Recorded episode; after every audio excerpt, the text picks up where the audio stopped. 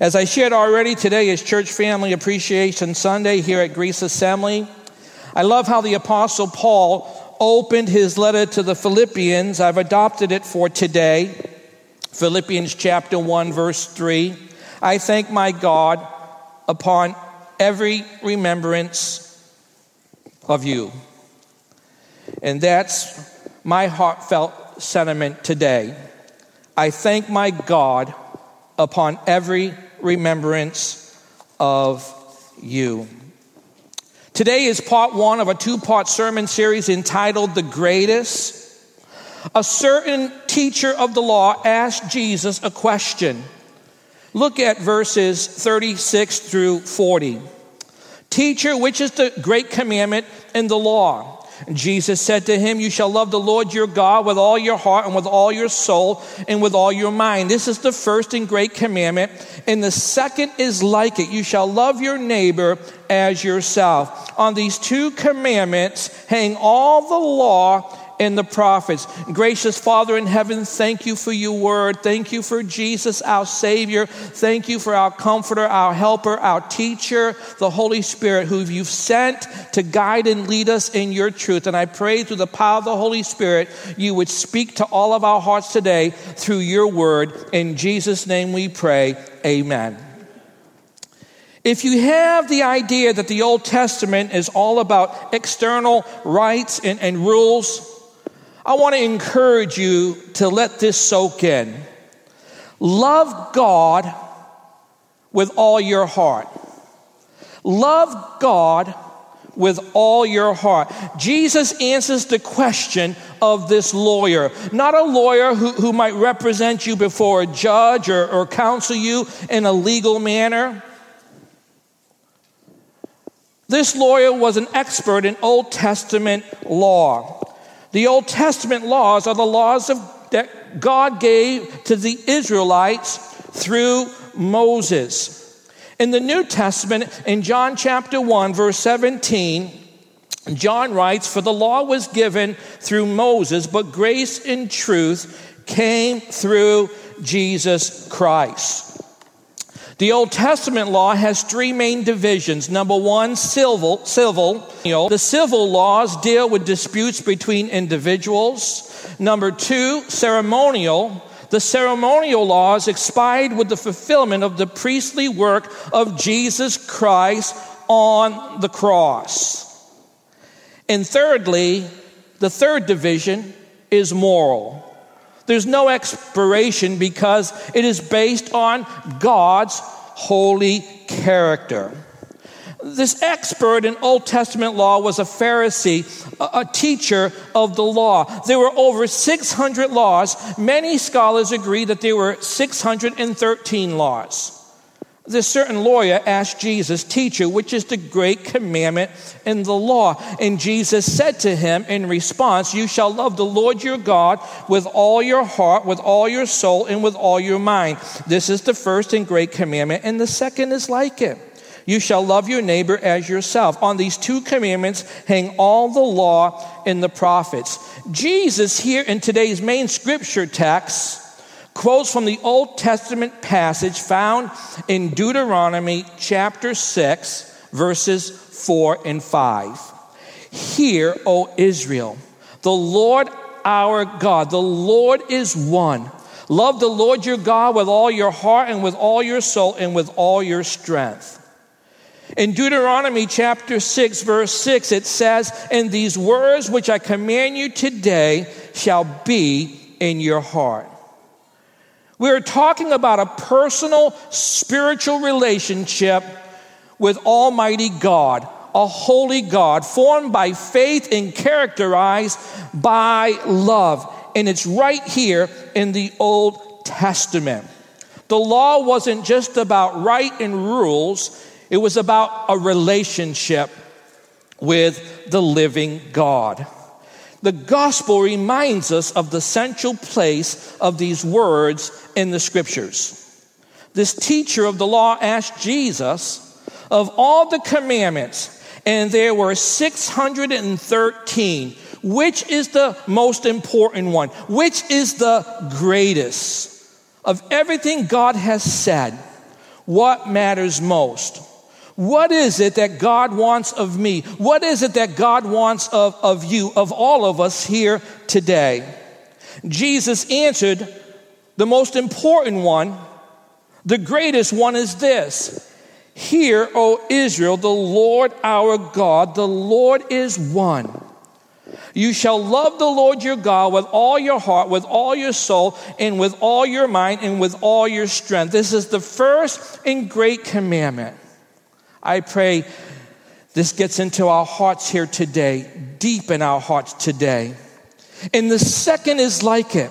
You shall love your neighbor as yourself. On these two commandments hang all the law and the prophets. Everything that God says to you, all that He calls you to do, can be summed up in these two things love God with all your heart, love your neighbor as yourself. 24 years ago, as I transitioned from serving as the youth pastor to the role of senior pastor, I was praying one day. I asked the Lord, what should be my main focus as I pastor the church? We were facing some trying times. We were in a trying season. I asked the Lord, what should my main focus be as I pastor the church? Impressed on my heart that day was loving God, loving people. Loving God, loving people has been my guiding principle for the last 24 years as I've pastored Grace Assembly of God. And it's a beautiful honor and I give God all the glory. I love you. I love serving with you, our Lord and Savior, Jesus Christ. Everything that God says to you, all that He calls you to do, can be summed up in these two things love God with all your heart, love your neighbor as yourself. The whole of life, everything we do as Christ followers, comes into focus in our vertical relationship with a holy God and our horizontal relationship with one another, with other people. People saved by grace and in constant need of grace. Did you hear that, church? Saved by grace and in constant need of grace. I've been saved by grace and I'm in constant need of grace. And guess what? You've been saved by grace and you're in constant need of grace. The person sitting beside you has been saved by grace. It is in constant need of grace. How important it is for us not to forget that. Church, if we love God most, we will love each other best. The Ten Commandments, which were given in the Old Testament book of Deuteronomy, chapter 5, lay out what loving God and loving people looks like. The first four commands tell us what it means to love God. You shall have no other gods before me. You shall not make an idol. You shall not take the Lord's name in vain. Remember the Sabbath day and keep it holy. The last six commands spell out what it means to love your neighbor. Honor your father and mother. Don't murder. Don't commit adultery. Don't steal. Don't bear false testimony. Don't cover what don't covet what God has given your neighbor. What a beautiful world we would have if we would just love God and love our neighbor as we love ourselves. The Ten Commandments tell us what it means to live a life of loving God and loving people. They spell it out for us. God spells it out for us. Martin Luther's analysis of the Old Testament book of Deuteronomy, the book Jesus quotes from in today's main scripture text, says it is an exposition of the Ten Commandments. Chapters 6 through 18 apply the first four commandments. They explain what it means for God's people to love Him. These chapters deal with true worship and keeping from idols. Chapters 19 through 26 apply to the last six commandments. They explain what it means to love your neighbor as yourself. These chapters deal with murder, unfaithfulness in marriage, business dealings, and so much more. And chapters 27 through 34 talk about the blessings that are experienced when these commands are obeyed and the curses um, that are experienced when these commands are disobeyed. You can say that the whole test, the, the, the, whole Old Testament book of, of, Deuteronomy that Jesus quotes from is an exposition of, of love. In 1 John chapter 4, verse 8, we read, God is love. God is love. And God's people are called to a life of love. I encourage you to read the whole book of Deuteronomy in the next week or two. The commandments tell us what this love looks like. What it means to love God with all your heart and, and, love your neighbor as yourself. That is why love is the fulfillment of the law. The apostle Paul, he writes in Romans chapter 13 verse 10, love does no harm to a neighbor. Therefore, love is the fulfillment of the law. The law is an explanation of what love is. If you love God with all your heart and you love your neighbor as yourself, then you will have done all that God commands you to do. Loving God, loving one another. In Deuteronomy chapter 6, verse 4, Hear, O Israel, the Lord our God, the Lord is one. Moses here is speaking to Israel, and he describes the Lord as their God. You see, God sets apart the Israelites from the nations that surrounded them. They were preparing to enter the promised land, a land where there were many pagan gods, false gods. The one true creator God affirmed his uniqueness before sending his people in Canaan.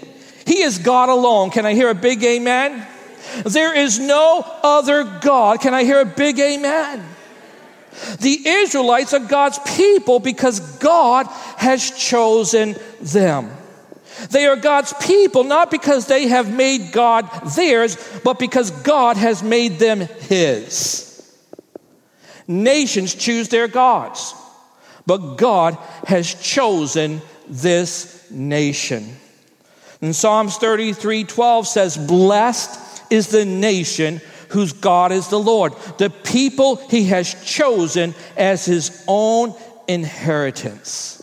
Deuteronomy chapter 7, verse 6 says, For you are a holy people to the Lord your God. The Lord your God has chosen you to be a people for himself, a special treasure above all the peoples. For you were the least of all peoples. When we begin to understand these truths, it helps us to understand all that's happening in the Middle East. They are God's people because God has redeemed them. In Deuteronomy, Moses says, I paraphrase, look at what God has done for you. In Deuteronomy chapter 6, verse 12, Moses says, Do not forget the Lord who brought you out of the land of slavery. When your son asks you, tell him, We were slaves in Egypt, but the Lord brought us out. It was because the Lord loved you that he redeemed you from the land of slavery. When your son asks, be sure, don't forget the Lord who brought you out of the land of slavery.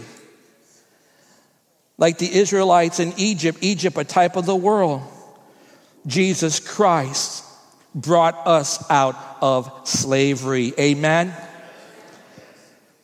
the grip of sin's power, the power of sin and death.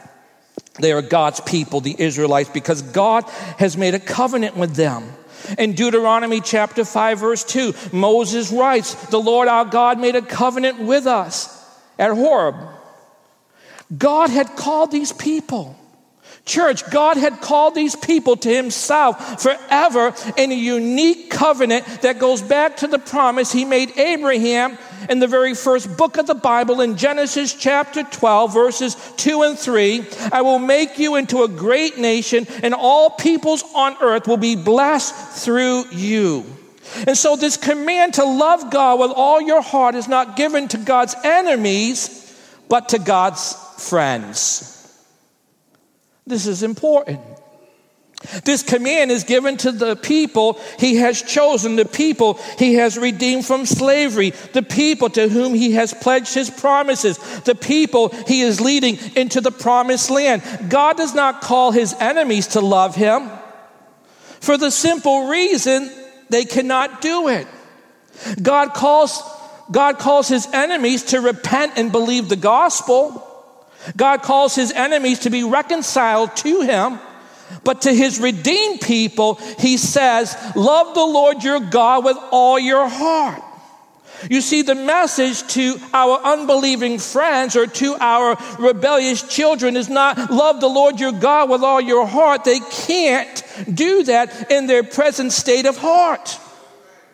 Our message to the world is not love the Lord your God with all your heart. Our message is repent and believe the gospel of Jesus Christ. But to those who do repent and believe, God says, Love the Lord your God with all your heart. How many have repented and believed in the good news of Jesus Christ? How many? God says to you, Love the Lord your God with all your heart. Moses writes in Deuteronomy chapter 6, verses 4 through 9 Hear, O Israel, the Lord our God, the Lord is one. You shall love the Lord your God with all your heart, with all your soul, and with all your strength. And these words which I command you today shall be in your heart. You shall teach them diligently to your children, and shall talk of them when you sit in your house, when you walk by the way, when you lie down, and when you rise up. You shall bind them as a sign on your hand, and they shall be as frontlets between your eyes. You shall write them on the doorposts of your house and on your gates. This portion of scripture is one of the most important prayers contained in the Bible and is one we see the Hebrew people repeat over and over throughout the Old Testament scriptures. It is a powerful prayer and one with a lot of meaning packed into just a few words. It's called the Shema, which is the Hebrew word hear or listen. It's spelled, the Hebrew word is spelled S H E M A. It means hear or listen. Fathers taught it to their children growing up. It is the centerpiece of the last speech Moses gave to the Israelites before they went down into the promised land. The Shema became a prayer the Israelites prayed twice a day. Hear, O Israel, the Lord our God, the Lord is one. You shall love the Lord your God with all your heart, with all your soul, and with all your strength. The Hebrew word for love means to have affection toward someone. But biblically speaking, love is more than sentiment, it is also action. The Lord commands us to love Him with all our heart. Fill in the blank, number one on your outline heart.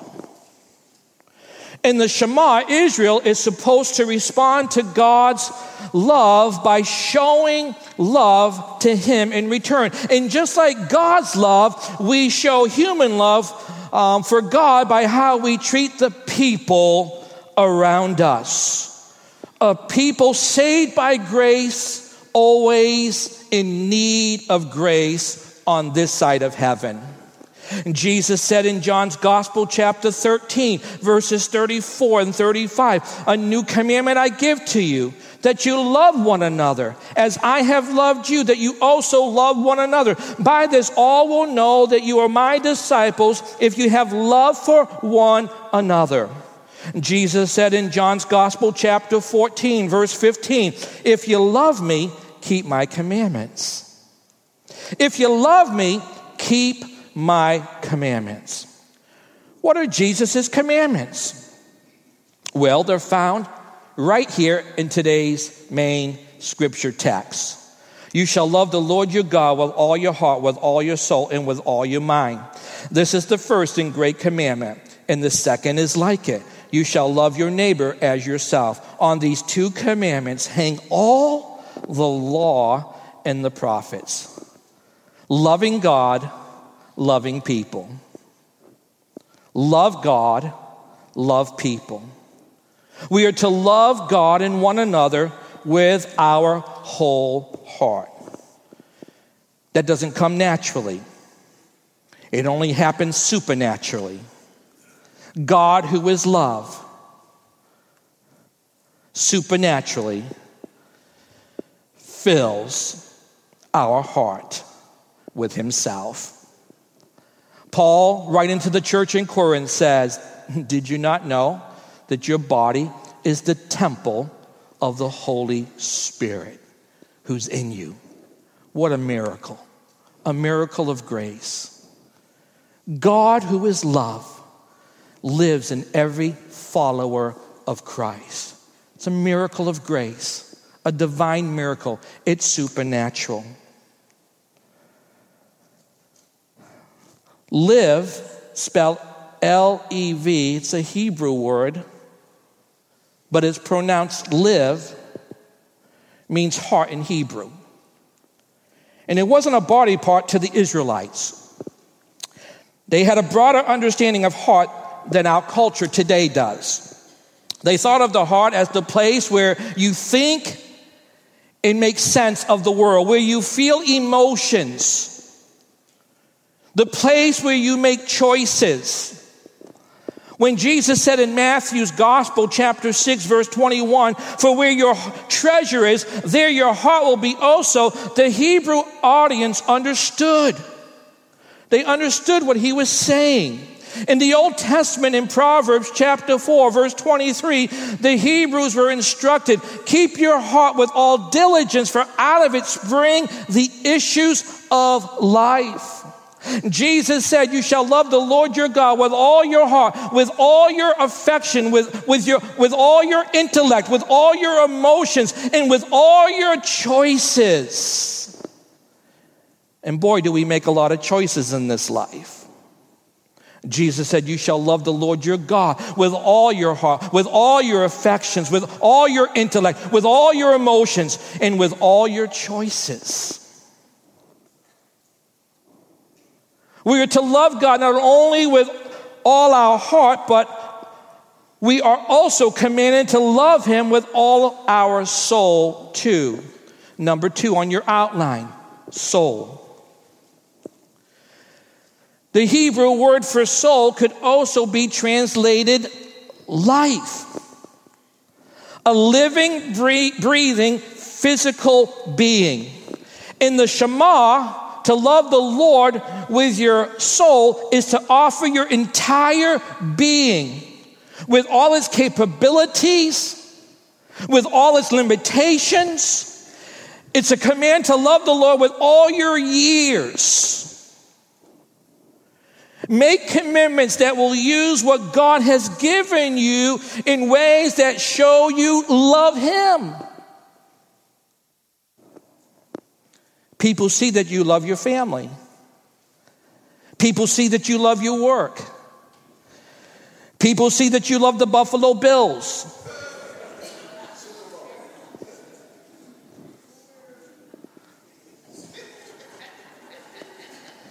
Let me ask this question today.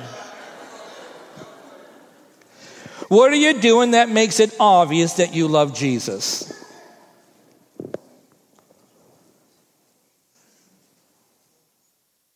To love Him with your whole soul is to love the Lord with all of your life, all of your being. Don't let your years slip away. Make the most of today for the glory of God. Don't let your gifts and talents lay wasted. We're commanded to love the Lord our God with all of our heart, with all of our soul, and number three, with all of our strength. The Hebrew word for strength literally means your very muchness. Muchness. It's an adverb that intensifies the meaning of other words. While it may sound funny, to love God with all your strength means to love Him with your muchness. M U C H N E S S, muchness. With everything you have, devoting every possibility, devoting every opportunity devoting every capacity to honor God, to love your neighbor as yourself. Jesus spoke to a man who had great muchness. He had lived a moral life and felt that he had kept all the commandments no murders, no adultery, no stealing and he has cared for his father and mother. The man thought he had kept the law, but Jesus brings him to see that he has missed the point. He has missed the main point. The whole point of the law is this love God with all your heart and soul and strength, and then love your neighbor as yourself. So Jesus challenges this young man to love God and his neighbor with his muchness. Jesus says, Here's what you can do go sell all you have, go sell your muchness. Give your muchness to the poor and come follow me. Jesus was saying, You are living a, a, moral life and you, you think this fulfills the commands, but you have missed the point. You love your muchness more than you love God. Your muchness is the idol in your life. The human heart is an idol factory. You see, an idol is anything more important to you than God. It's turning a good thing into an ultimate thing.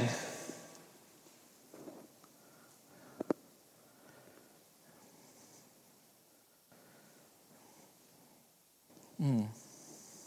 An idol is that thing in your life that you look at and say, if I can only obtain that, my life will be fulfilled and I will have peace and happiness. Church, those visiting today, that is a demonic lie. Because the only way we can find true purpose and happiness in life is through a relationship with God. The Creator, not creation. So, what happened?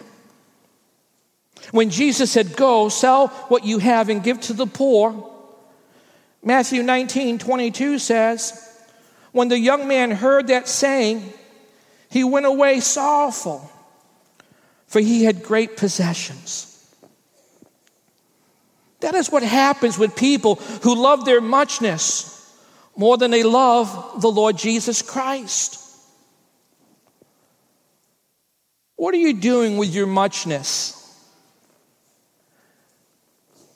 What is Pat Medeiros doing with his muchness? You see, the way we use our muchness reflects what we love. What are we doing? With our muchness that has been given to us by the hand of God. How are we using it to reflect our love for God and for others? Christians are commanded to love God with all their heart, to love God with all their soul and to love God with all their strength. How are you doing in the love department? How am I doing in the loving God, loving people department? 35 years ago, I was given my first opportunity to preach. In fact, many of you know John Gundon, the Gundon family, dear friends. They were here last weekend to celebrate uh, the wedding of Grace and Patrick. God used Johnny Gundon in my life, gave me my first invitation to preach. In fact, provided me the, the first opportunity to join a, a church staff. But I remember laying in, kneeling beside my single bed in my apartment in Charlotte, North Carolina, so scared that I said yes to Johnny. And I remember kneeling there beside my bed and praying, asking the Lord, Lord, what would you have me say? What should I preach? And impressed in my heart was this question Who or what is your first love? Who or what is your first love? My first message I ever preached was from the Gospel of Matthew, chapter 22. Who or what is your first love? And so I prayed and I studied and I prepared and, and I prayed and I prayed and I prayed and I prayed and I prayed and the day arrived. And when I stood behind that pulpit and opened up the bread of life and began to feed the young people the Word of God, I began to see the Holy Spirit take the word of truth and work it deep in their hearts. What a beautiful time around the altar that night on a Wednesday night, and a handful of young people committed their lives for the very first time to Christ. As they thought about the question who or what is your first love? That was my first sermon ever preached 35 years ago. And I asked that question today Who or what is your first love? In John chapter 21, verse 16, Jesus said, Simon, son of Jonah, do you love me? Simon Peter, do you love me?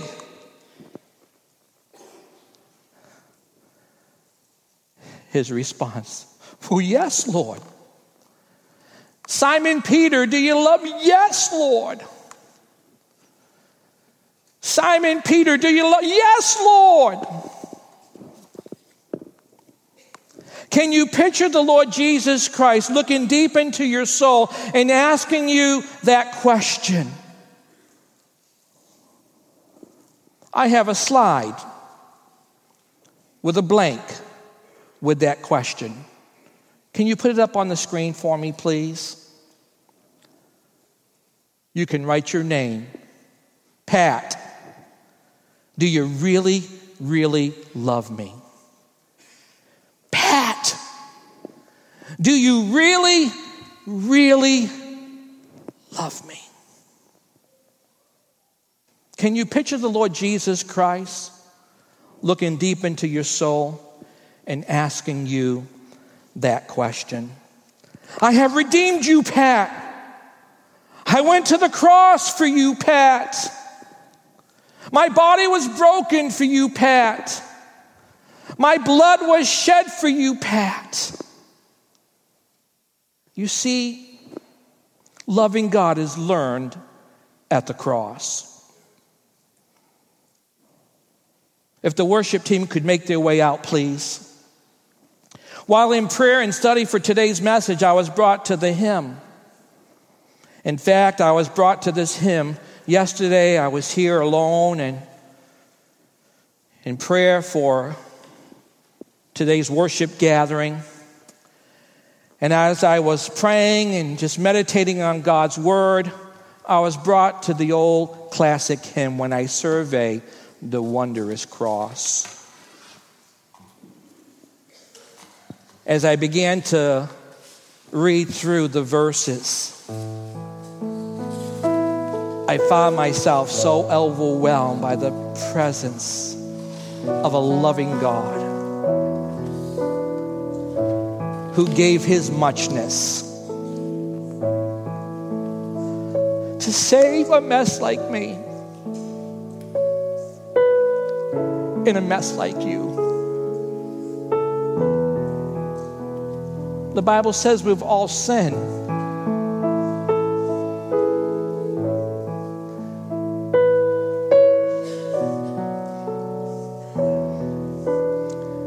When I survey the wondrous cross on which the Prince of Glory died, my richest gain I count but lost, and pour contempt on all my pride.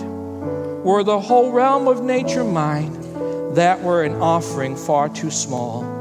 Love so amazing, so divine, demands my life, my soul, my all. When this teacher of the law asked Jesus, what is the greatest? What is the greatest commandment of them all? He answered, Love the Lord your God with all your heart, with all your soul, and with all your strength.